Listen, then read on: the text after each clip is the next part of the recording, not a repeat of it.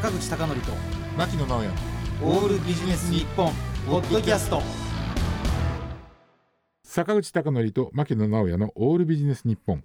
今日のテーマは簡単な社会貢献。知りたい。坂口さんこの前ね、うん。老舗のはい。もう誰もが知ってるであろう有名ホテルの、うん。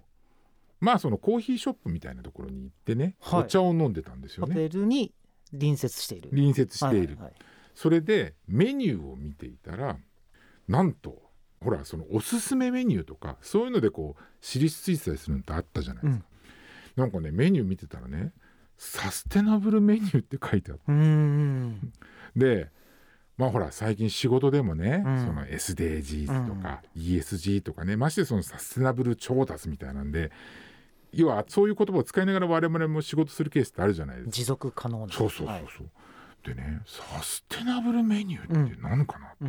ものすごい興味があってまあ聞いたんですようん。店員の方に、うん。すいませんこれサステナブルメニューってあるんですけど、どの辺がサステナブルメニューなんですか？って聞いたら、んちょっとお待ちくださいってしばし沈黙の後。ああ なるほど。すぐ答えてほしかったのに回答時間を持続継続してしまったんですね。そうそううん。それであのね少々お待ちくださいって言って裏に戻った後ねあのね30分ぐらい経ってまだ回答がなくで一応ね答えてくれたんだけどちょっとねよく分かんなかったんですよね。うん。ちなみにそれはあるそのカレーがそうだったんですけどおあのカレーのねその材料っていうのは 材料が持続可能でとかっていうふうに言われてうんちょっとよくわかんないなっていう感じ。でたまたま一緒に行った人間がそこのなんかわざわざねそのホテルに電話して聞いたら、い。なんかちゃんと説明をしてくれたらしいんですけど。あだからね、うん。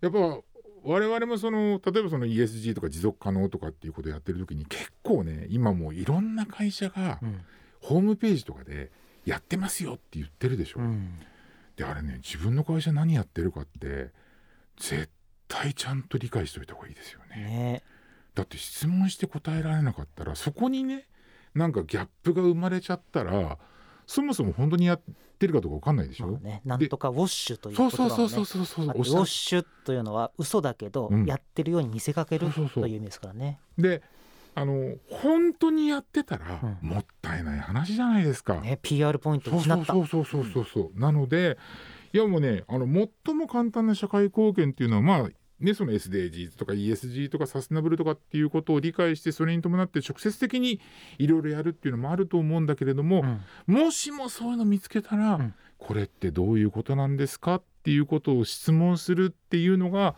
私は本当にもう社会貢献の第一歩じゃないかなって思えたんですよ、ね。理解をねそうそう。しっかり理解をして、うん。えーそれであなるほど。それでその理解をした上でそのただそのサステナブルという言葉だけに共感するんじゃなくてその実際やっていることを共感すると。共感して素晴らしいと思うことが重要じゃないかなと。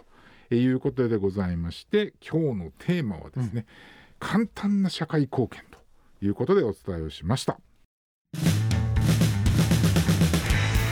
坂口孝則と牧野直哉のオールビジネス日本ポッドキャスト。今回はここまで。次回もお楽しみに。